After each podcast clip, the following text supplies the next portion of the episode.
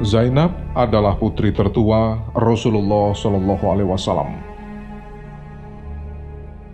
Rasulullah telah menikahkannya dengan sepupu beliau, yaitu Abul As bin Rabi, sebelum beliau diangkat menjadi nabi, atau ketika Islam belum tersebar di tengah-tengah mereka. Dari pernikahannya dengan Abul As, mereka mempunyai dua orang anak, Ali dan Umamah.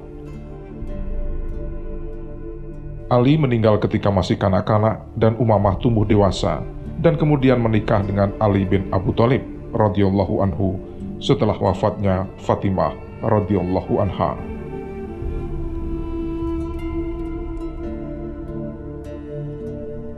Setelah berumah tangga, Zainab tinggal bersama Abul As bin Rabi, suaminya. Hingga pada suatu ketika, pada saat suaminya pergi bekerja, Zainab mengunjungi ibunya dan dia dapatkan keluarganya telah mendapatkan suatu karunia dengan diangkatnya Muhammad Shallallahu Alaihi Wasallam menjadi nabi akhir zaman.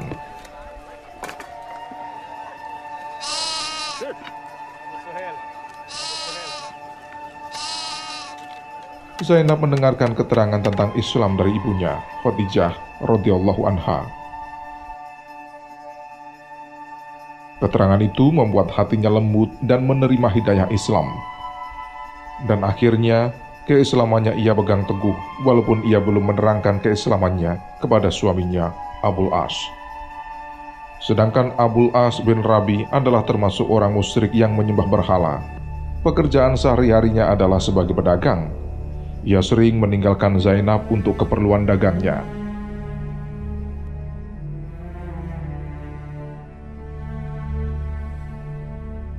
Ia sudah mendengar tentang pengakuan Muhammad sebagai Nabi Shallallahu Alaihi Wasallam, namun ia tidak mengetahui bahwa istrinya Zainab sudah memeluk Islam pada tahun ke-6 setelah hijrah Nabi Shallallahu Alaihi Wasallam ke Madinah.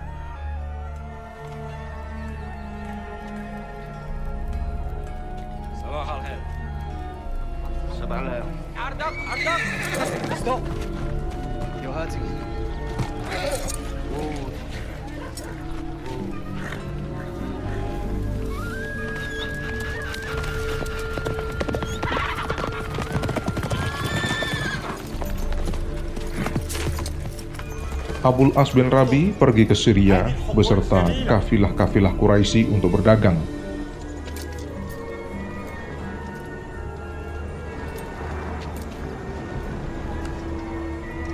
Ketika Rasulullah mendengar bahwa ada kafilah Quraisy yang sedang kembali dari Syria, beliau mengirim Zaid bin Haritsah bersama 313 pasukan muslimin untuk menyerang kafilah Quraisy itu.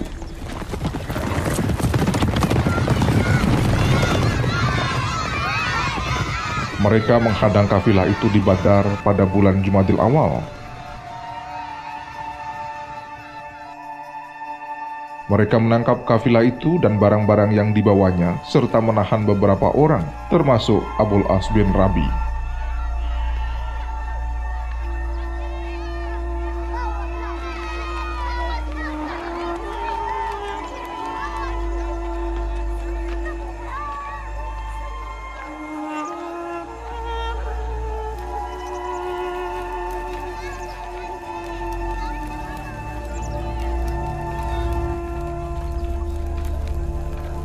Ketika penduduk Mekah datang untuk menebus para tawanan, maka saudara laki-laki Abul As, yaitu Amr bin Rabi, telah datang untuk menebus dirinya.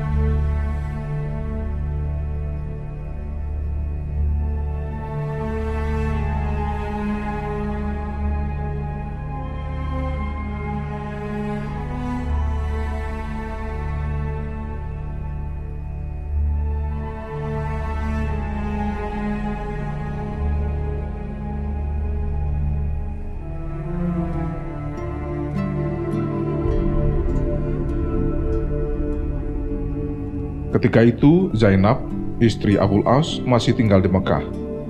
Ia pun telah mendengar berita serangan kaum muslimin atas kafilah-kafilah Quraisy, termasuk berita tertawanya Abul As.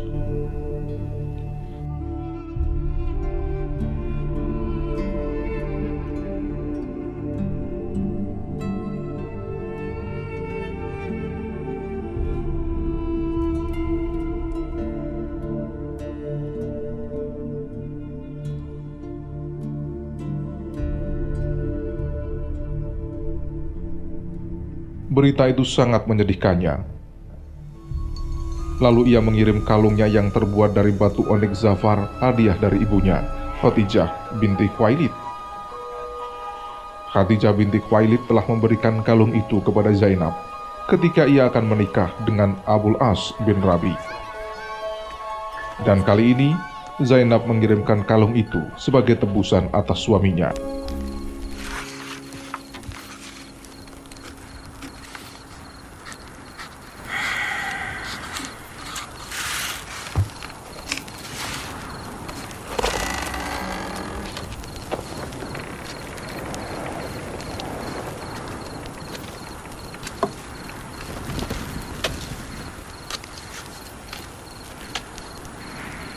Kalung itu akhirnya sampai di tangan Rasulullah Shallallahu Alaihi Wasallam.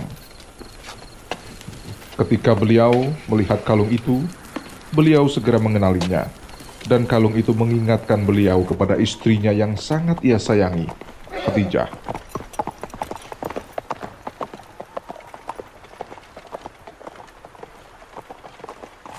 Lalu Rasulullah berkata, "Seorang mukmin adalah penolong bagi orang-orang mukmin lainnya."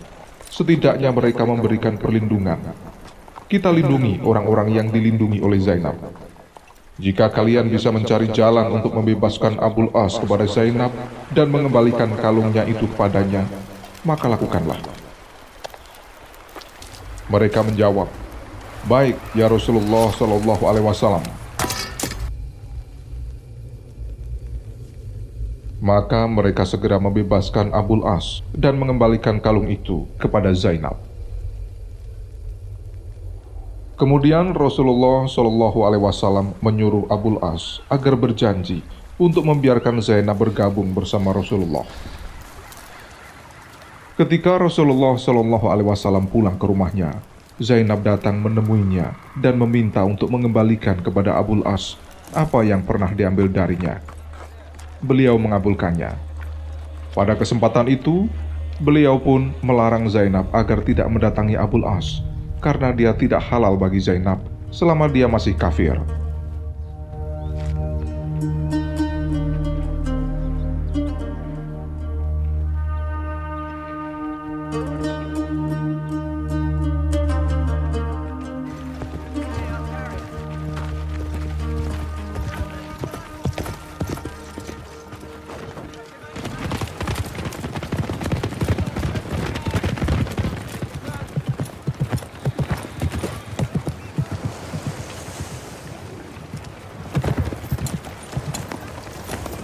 Lalu Abul As kembali ke Mekah dan menyelesaikan semua kewajibannya.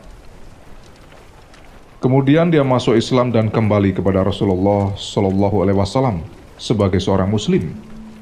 Dia berhijrah pada bulan Muharram 7 Hijriah. Maka Rasulullah mengembalikan Zainab kepadanya berdasarkan pernikahannya yang pertama.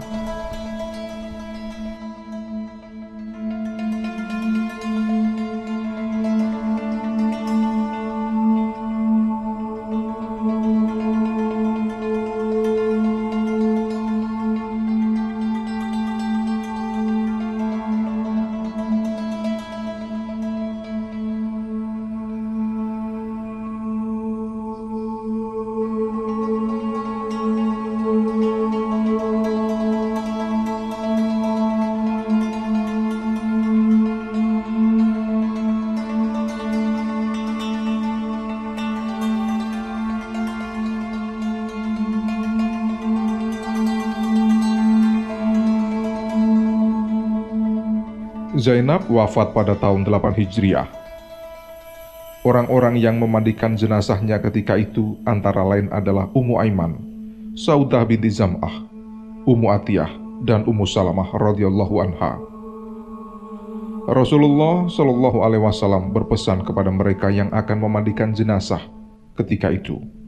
Basuhlah dia dalam jumlah yang ganjil, tiga atau lima kali, atau lebih jika kalian merasa lebih baik begitu mulailah dari sisi kanan dan anggota-anggota wudhu.